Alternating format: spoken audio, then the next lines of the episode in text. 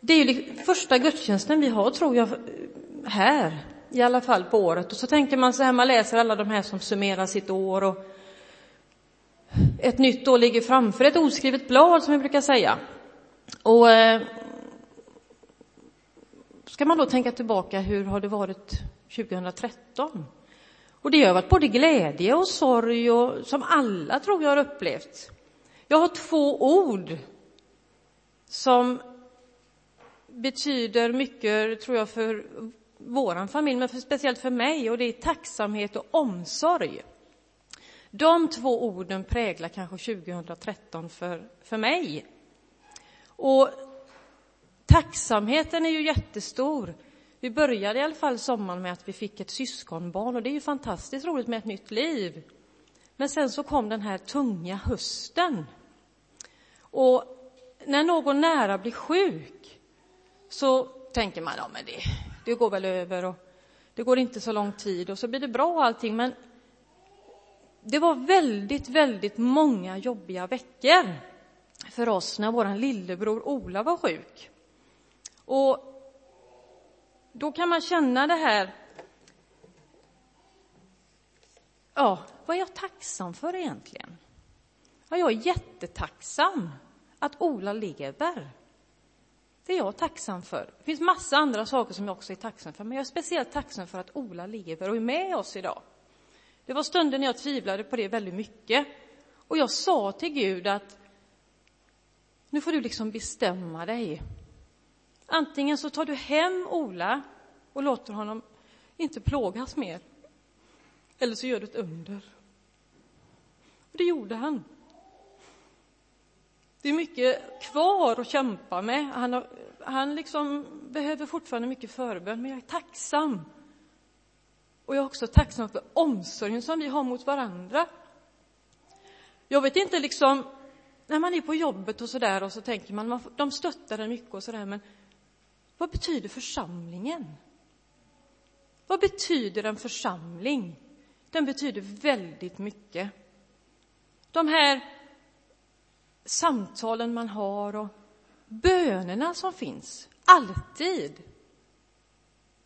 Man känner det när man kom hit, liksom att man, alla säger vi ber för er. Och det betyder så mycket mer än vad man någonsin tror. Så tacksamhet och omsorg, det är två ord som har präglat 2013 för mig. Och då kan man tänka på den här, vad är jag tacksam för? Och jag tror att vi har väldigt mycket, mycket som vi är tacksamma för. Och det är svåra stunder, tror jag, som tacksamheten växer. Och man ser allt det som man tidigare sett i ett annat ljus. Eller i ett nytt ljus, kanske man kan säga. Och jag insåg att det här att ingenting är självklart. Allting är en gåva från Gud. Och det är också i perioder när livet inte går som på räls som vi påminns om att vi faktiskt inte klarar oss själva. Vi är helt beroende av Gud. Och han har våra liv i sin hand. Och han kan gripa in och möta de behov som vi bär på. Och när vi kommer med våra behov till honom, ibland är vi kanske inte så där jag kan gå till mig själv att det kanske ibland så är inte det det första man kanske tänker, jag lägger det i Guds händer. Jag har verkligen fått lära mig det att lägg det i Guds händer. Så tar han hand om det, kanske inte alltid precis så som jag själv önskar och vill. Men Gud har en plan som vi inte alltid är helt säkra på liksom. Men om vi lägger det i Guds händer så står han vid vår sida. Och Jag skulle önska att vi fortsätter att vara den här omsorgsförsamlingen som jag upplever att vi är. Att vi under 2014 fortsätter att möta människor som vi gör här. Vi får höra mycket det här att jag blir sedd. Och jag ska verkligen försöka bli en person som också känner att jag vill se de här människorna som behöver omsorg. Att vi ber för varandra ständigt. Och att vi frågar hur vi mår och att vi faktiskt orkar lyssna på svaret. Och att vi faktiskt, ja, tar oss tid för varandra. Sådär lite extra. Och eh, jag är tacksam att man, alltså man kan ju känna så här liksom att man, jaha, här har jag varit med nu då sedan 85. Och innan dess så var jag med liksom i Frölunda. Hela mitt liv har liksom präglats av, av kyrkan och, och sådär. Men det är mitt liv. Jag skulle inte vilja vara utan det på något sätt. Och ibland så får man ju faktiskt höra saker som man har svårt att ta till sig. När någon säger någonting positivt om en. Det är väldigt svårt att ta till sig att någon säger att man är bra på något eller sådär. Jag vet inte om ni är sådana, men jag tycker det är svårt ibland sådär när någon säger någonting Man, nej men inte kan väl jag eller inte. Jag hade en kollega som sa till mig precis på skolavslutningsdagen var det nu precis den eh, 20, ja, där, den sista skoldagen vi hade. Så kom jag in där på eh, skolan och så gick jag vägen om en, en, annan väg och så sa en kollega så här, Ulrika, du ska veta en sak, så. Du sprider sån julstämning här. Och då börjar man direkt. Nej men det, jag är inget särskilt eller varför säger, alltså, jag vill bara att du ska veta det Ulrika, du sprider sån julstämning här. Ja, då får man ju säga tack. Sådär.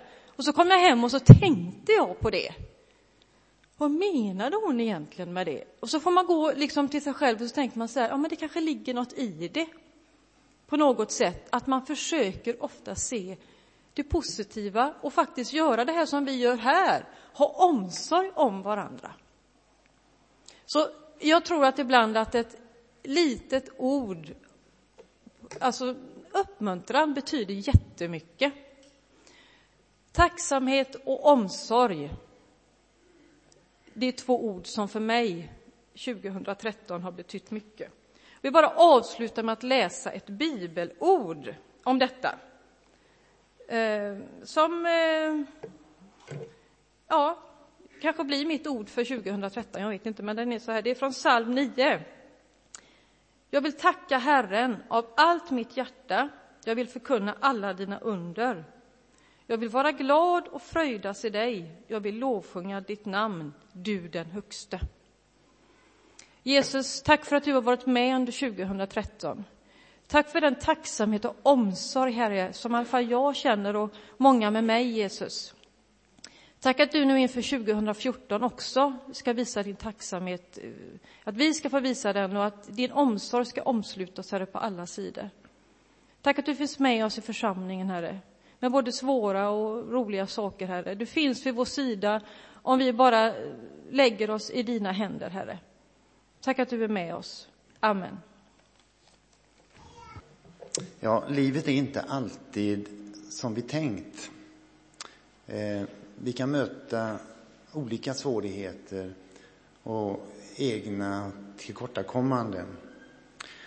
Och hur svårt är det inte att inse att Guds, Guds tid inte är som vår.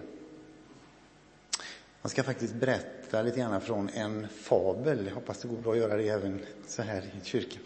Ehm, det var en gång en man som hade två vattenkrus.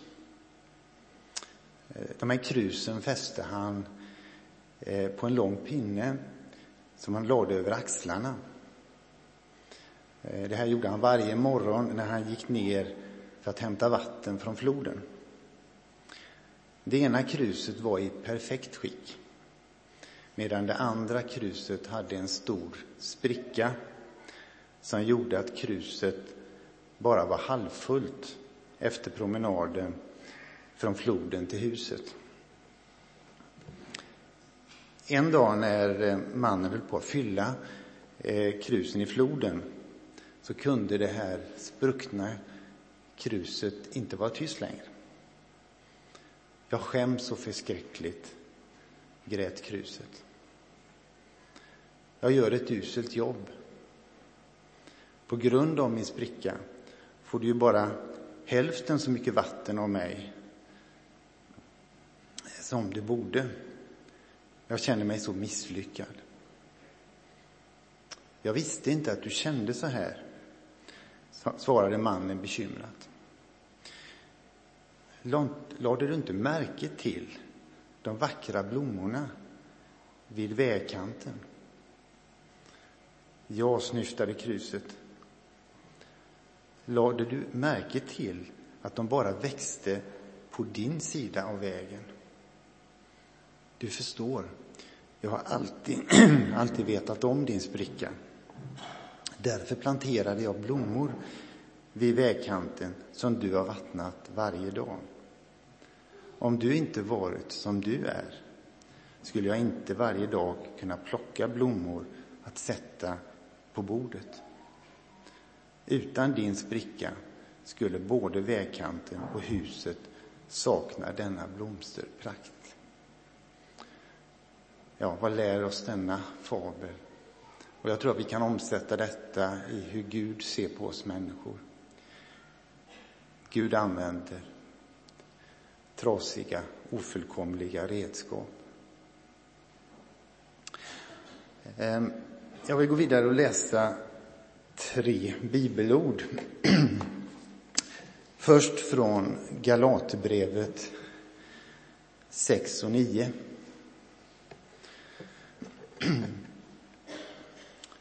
Och det står så här. Låt oss inte tröttna på att göra det som är rätt. När tiden är inne får vi skörda bara vi inte ger upp.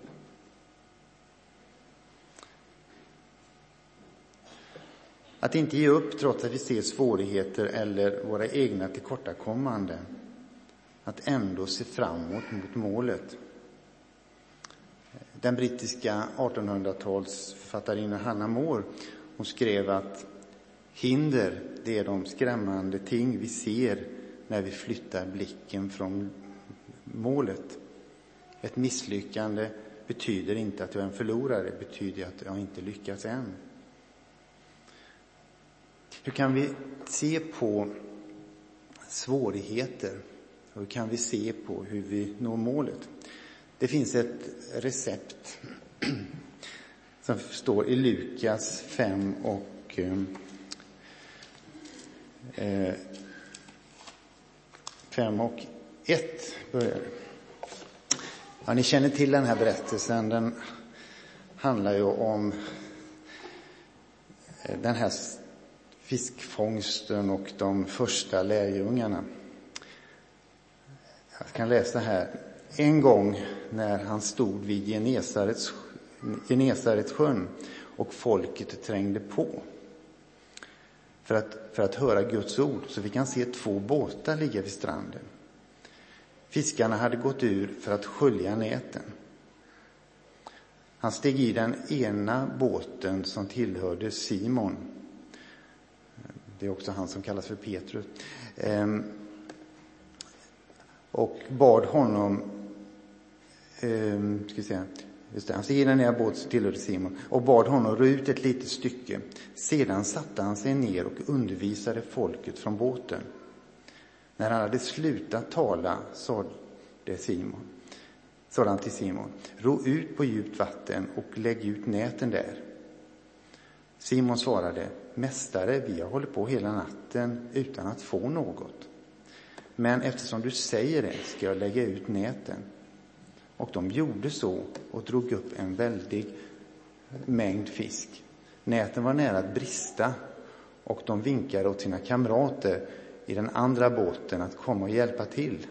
De kom och man fick så mycket fisk i båda båtarna att de höll på att sjunka.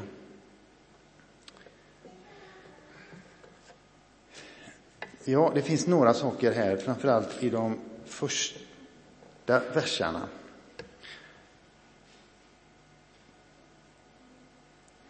Det står att Jesus steg i båten som tillhörde Simon och bad honom ro ut ett stycke.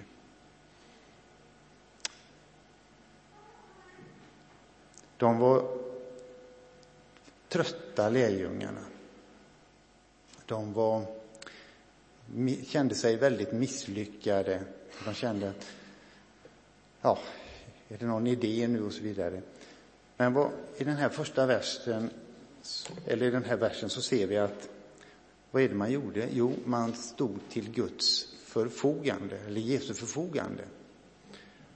Man lät alltså båten stå till Jesu förfogande.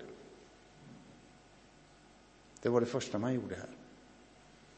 Så Jesus kunde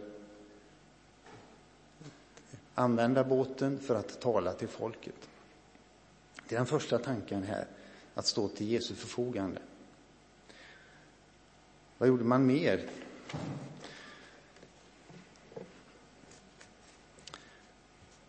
Sen sa ju Jesus, ro ut på djupt vatten och lägg ut näten där. Jo, man följde Jesu uppmaning.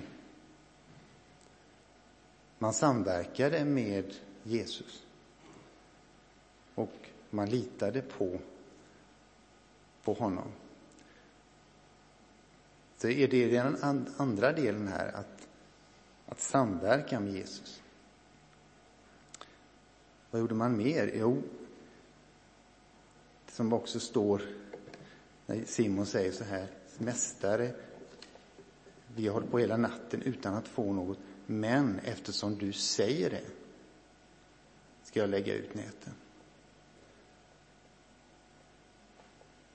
Man tror alltså på Guds uppfyll, på, på Jesu, eh, att det, Guds uppfyllelse eller Jesu uppfyllelse. Och på samma sätt kan vi idag tänka när det gäller det här. De här tre sakerna. Stå till Jesu förfogande. Samverka med Jesus, samverka med Gud. Och det tredje, också ha tro på hans löftens eh, uppfyllelse. Eh, jag vill också gå vidare till eh,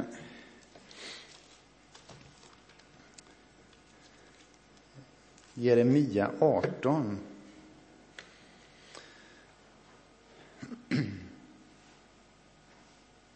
Där står så här. Detta ord kom till Jeremia från Herren. Gå ner till krukmakarens hus. Där ska jag låta dig höra mina ord. Då gick jag ner till krukmakarens hus och fann honom i arbete vid drejskivan.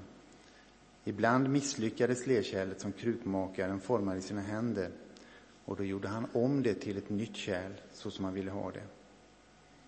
Och Herrens ord kom till mig, skulle jag inte kunna göra med er, Israels folk, så som denne krukmakare gör, säger Herren. Som leran i krukmakarens händer så är ni i mina händer. Och Det är lite det som jag vill anknyta till vad Ulrika sa, att vara i Herrens händer. Att vi får låta oss vara i hans händer, att han får forma oss. Eh, jag tror också att om man försöker tänka hur vill vi att vår församling ska vara? Eh, så hoppas jag att vi också får ha en församling som präglas av nåden, försoningen och att det får vara i fokus. Att vi också har en Gud som är trofast, kärleksfull, även då som livet inte alltid är som vi önskar. Att vi har en tolerans, eh, utrymme för olikheter, att vi också har en öppen kommunikation, att vi får lov att erkänna våra svagheter. Också, som Ulrika också sa här, se och bekräfta varandra. Och också Eh, pratar om också hans ords uppfyllelse. Ja, vi får dela vår trasighet inför Gud. Vi får fokusera på målet och låta oss stå till hans förfogande. Vi får låta oss ledas av honom och tro på hans ords uppfyllelse som, och att församlingen får vara en läkande miljö. Det är vad jag hoppas och har som vision för den här församlingen.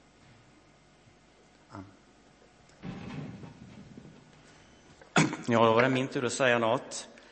Och eh, vi har fått lyssna på mycket fint här av Göran och eh, Ulrika. Tack ska ni ha. Det talar till våra hjärtan. Eh, jag ska läsa en del bibelord om bön och eh, säga no någonting över det. Och sen ska jag säga lite om vår bönedag nästa söndag här i slutet också. Vi har ju en bönedag nästa söndag. Eh, jag börjar läsa från Filipperbrevet 4 och 6. Gör er inga bekymmer, utan när ni åkallar och ber, tacka då Gud och låt honom få veta alla era önskningar. Då skall Guds frid, som är mera värd än allt vi tänker, ge era hjärtan och era tankar skydd i Kristus Jesus. Jag fortsätter från Matteus 19. Och vers eh, Matteus 18 bara, vers 19. Vidare säger jag er, allt vad två av er kommer överens om att be om här på jorden, det ska jag de få av min himmelske fader. För det är två eller tre samlade i mitt namn, är jag mitt ibland dem. Jag fortsätter från Lukas 11. Be så skall ni få, sök så skall ni finna, bölta så skall dörren öppnas. Till den som ber han får, och den som söker han finner, och för den som bultar skall dörren öppnas. Finns det någon far ibland er som ger sin son en orm när han ber om en fisk, eller ger honom en skorpion när han ber om ett ägg? Om nu redan ni som är onda förstår att ge era barn goda gåvor, skall då inte Fadern i himlen ge helig ande åt den som ber honom? Jag läste här i Filipperbrevet att när vi ber så vi tacka. Vi ska tacka och be. Och jag tror det är viktigt att när vi ber att vi tackar, tackar att Jesus har frälst oss, att vi får, får leva med honom, att vi får ha det hoppet om en framtid, ett evigt liv. Och när vi tackar och ber, då ska vi, kan vi också lägga fram våra önskningar som vi läste här. Och det är våra bönämnen, de får vi lägga fram. Och då står det här att våra tankar och vårt, eh, vi får skydd i Jesus Kristus. Han håller våra böner i sin hand. Han, han har bönerna som vi ber, de finns där. Det kanske inte alltid vi får exakt bönesvar som vi ber, men det är en trygghet att veta att Kristus håller dem i sin hand, att Gud har, har dem i sitt beskydd, att de finns där och att vi får fortsätta att be att han svarar på våra böner. Och det har vi löfte om i hans ord. Jag läste i Lukas här att Bölta så ska dörren öppnas. Bölta, det tror jag att vi håller ut, att vi är uthålliga i bönen. Att vi inte ger upp, utan vi ständigt ber, som det står också på stället. Så läste vi här om att Jesus säger att Far i himlen, han vill ge oss av sin heliga Ande. Han tar en liknelse där han säger att en far som är ond, i någon, i någon översättning står det en far som är en syndare, och även de ger sina barn goda gåvor. Hur mycket mer ska inte då jag ge helig ande åt den som ber mig om det? Och Jesus han visste att vi behöver en helig ande för att möta en ny, ny morgondag, för att möta ett nytt år. Och låt oss be om det. Det är en bön efter Guds vilja. Jesus säger det att Far i himmelen, han vill ge oss av sin heliga Ande. Och vårt land, vårt folk, vi har sett en stagnation kan vi säga när det gäller eh, kristendom. Det har, för, församlingar har fått lägga ner och eh, kyrkobesök har minskat på många håll. Och jag ska citera lite från en artikel här som stod i Dagen här i julhelgen någon gång. Och det är Stefan Holmström, han är ledare för EFS missionsföreståndare. Han sätter frågan så här, vad har du på gång Gud? Så skriver han så här, hur kan vi förhålla oss till det fria fallet? Vad är viktigt att göra och lyfta fram? Han beskriver då församlingar som har minskat, fått lägga ner. Men sen säger han så här, vad är viktigt att göra och lyfta fram? Och då läser jag vad han skriver i artikeln, en del här av detta. Låt oss hålla samman kring den levande och närvarande Kristus och hans ord. Låt oss hålla ihop så långt det är möjligt, både ledare och Guds folk. Låt oss samlas till bön, nätverka, uppmuntra varandra, dela färska Jesusberättelser med varandra, gråta över det som löper risk att gå förlorade och glädja oss över var och en som bärs hem på Jesus starka skuldror. Min egen majoritetskyrka, våra biskopar, kyrkoherdar och präster, liksom jag själv, har här både möjligheter och ansvar. Låt oss söka Gud och hans tilltal, både i våra egna sammanhang och över samfundsgränser, i ledningsgrupper och styrelser, i kyrkor och hem. Men det menar jag att avsätta tid för att i bön lyssna till tankar och bilder som Herren vill dela med och dela med dem och reflektera över hur han vill styrka och leda oss. Vad har du på gång, Gud? Ja, vad har Gud på gång för vår församling, för vårt land, för Mölndal? Jag tror att Gud, han vill möta oss, han vill välsigna oss. Och det tror jag därför att i den här församlingen har det betts mycket genom åren. Det har betts om väckelse och det görs fortfarande. Det finns många som ber i sina hem. Vi ber på våra närgrupper och vi ber i kyrkan. Och det kommer att ge resultat, de bönerna, det är jag övertygad om. Och när eh, Jan Gottfridsson predikade här för några månader, månader sedan så berättar han från Brasilien hur det är över hundra pingstförsamlingar där som ber för Sverige. Och i de bönerna tror jag att vi är inneslutna här i Mölndal. Vi har sänt ut missionärer till Brasilien och andra länder. Nu får vi tillbaka. De ber för oss. Och låt oss vara med i den här bönen. Gud välsigna oss, Gud kom över oss. Kom med din heliga Ande, som Jesus vill, säger att Far vill ge oss, att vi får bli ledda och omslutna av den heliga Ande, att våra liv får präglas med Jesus i centrum. Vi har, som jag sa, nästa söndag en bönedag här. Och då kommer vi avsätta tid att be för olika bönämnen. Eh, vi kommer att samlas här klockan 10 till bön. Vi fortsätter med en nattvardsgudstjänst klockan 11. Och vi ber efter den fram till halv ett, ungefär, tror jag. Det blir. Och sen har vi start, nystart 13, 14, 15 och 16. Och då vi, börjar vi med lovsång och så ber vi tillsammans. Och eh, vi kommer att ha bönestationer den här dagen. Eh, här framme kommer vi ha en bönestation där vi ber för, jag höll på att säga talarstolen, men vi ska be för de som står här, att de får vara fyllda av Guds ande och predika ett budskap som leder till frälsning och uppbyggelse för de som lyssnar. Vi kommer att ha en station här där vi ber för dopgraven, att människor ska få gå den vägen, dopets väg. Vi har här i lilla salen kommer vi ha förbön, personlig förbön, lägga fram vad vi önskar. Det kommer att finnas förebedjare. Vi har olika stationer här. Vi kommer att be för pastorerna och ledarskapet, att de får ledas och komma rätt i församlingen. Vi ber för mission och bistånd.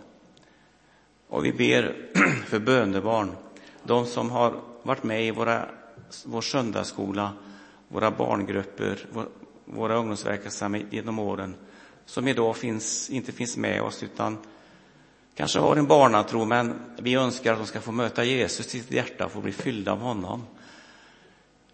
Och jag önskar att vi ställer upp här på söndag. Man, man, behöver inte gå runt och be, man kan sitta och be om man vill det. Och man väljer själv hur länge man är med, det blir ju nystart varje timme. Så vi tror, vi tror på bönens makt, vi tror att Gud har en förändring för vår församling. Det finns eh, profetior som säger att vi ska få en besökelsetid. Det har gått ut härifrån. Vi har en syn som Bertil Olsson såg. Han såg människor komma upp från Åbyområdet till kyrkan här.